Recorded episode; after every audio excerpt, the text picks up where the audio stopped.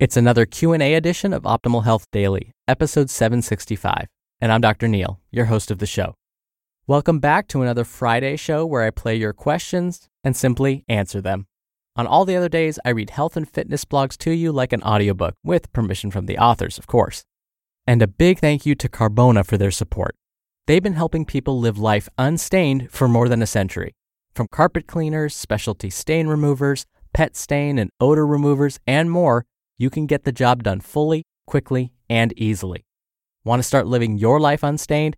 Shop carbona.com with code OHD for 20% off your order. That's C A R B O N A dot com and the code OHD. So earlier this week, I was talking about how my path to hosting this show, for example, and my career wasn't always the straightest path. There were a lot of curves and U turns along the way. But what truly brings me joy is being able to educate others on how to improve their lifestyles. And so I love being able to hear and respond to your questions. If you're interested in sending me a question, I'll let you know how you can do that at the end of the show. But for now, let's hear today's question and start optimizing your life. Hi, Dr. Neal. My name is Lindsay Smith, and I had a question regarding dairy um, and whether or not if you are trying to eat healthier, if you should include it in your diet, or even just in general. Um, I've heard a lot of mixed things about it, so I was kind of wondering what you think. Thank you. Thank you for your question, Lindsay. And your timing is perfect.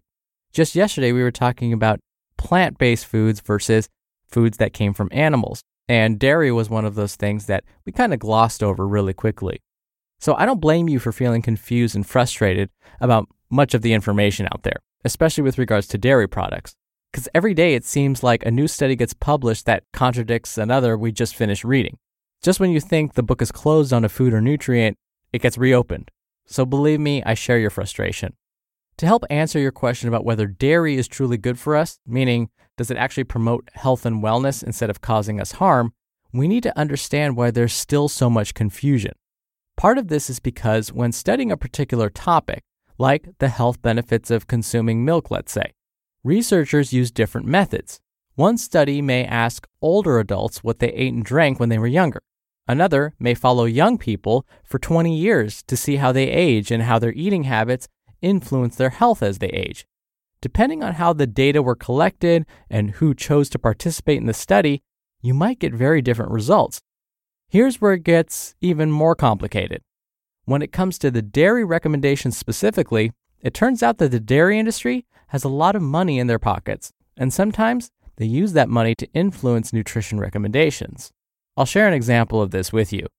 About 10 years ago, when the USDA, the United States Department of Agriculture, was designing the newest dietary guidelines for Americans, they felt that, based on all the studies they examined, adults really only need to consume about one to two cups of dairy per day.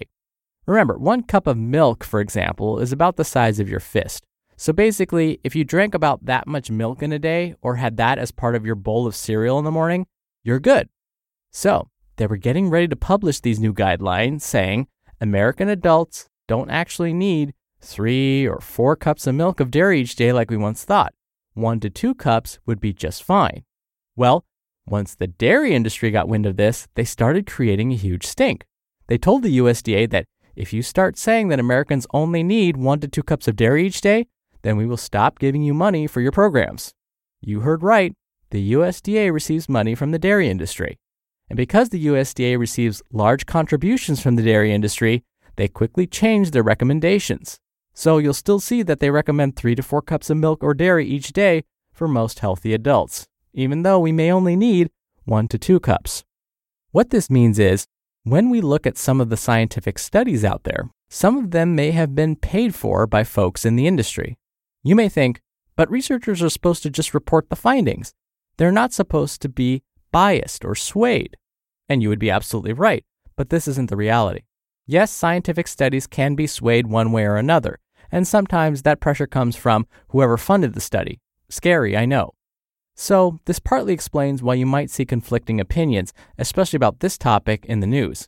The Harvard School of Public Health says, We know this is a fact, so we're going to ignore the USDA dietary guidelines and state that Americans really only need one up to two cups of dairy per day.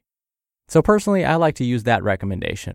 Oh, and by the way, if you want to learn more about the how and why it's possible for people that don't know a thing about nutrition are allowed to change dietary recommendations, definitely check out Marion Nestle's book called Food Politics. All right, so back to your question, Lindsay. Unless you have an allergy to milk or lactose intolerance, drinking cows, sheep's, or even goat's milk is fine. Milk, dairy have a lot of important nutrients for the body. It's a decent source of protein and also a good source of calcium and riboflavin. We know that dairy products like yogurt may also contain potentially beneficial probiotics to help support gut health. Milk specifically does contain quite a bit of sugar, but it's in the form of lactose, so there's no need to consume it in large quantities. Again, I would say one to two cups of milk or yogurt each day is fine. For example, you could have some milk with your oatmeal in the morning and then have one cup of Greek yogurt in the afternoon as a snack, and that would be plenty for the day.